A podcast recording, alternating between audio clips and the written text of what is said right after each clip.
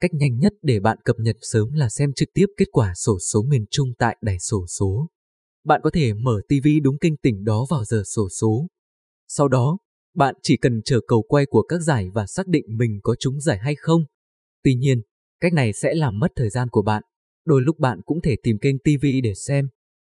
Thông thường, cách được nhiều bạn sử dụng để tra cứu KQXS miền Trung hôm nay bằng các trang mạng.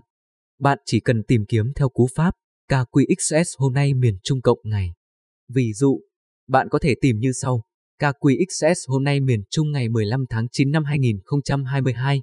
Lưu ý rằng, kết quả sẽ được cập nhật sau khi toàn bộ giải đã được quay cầu.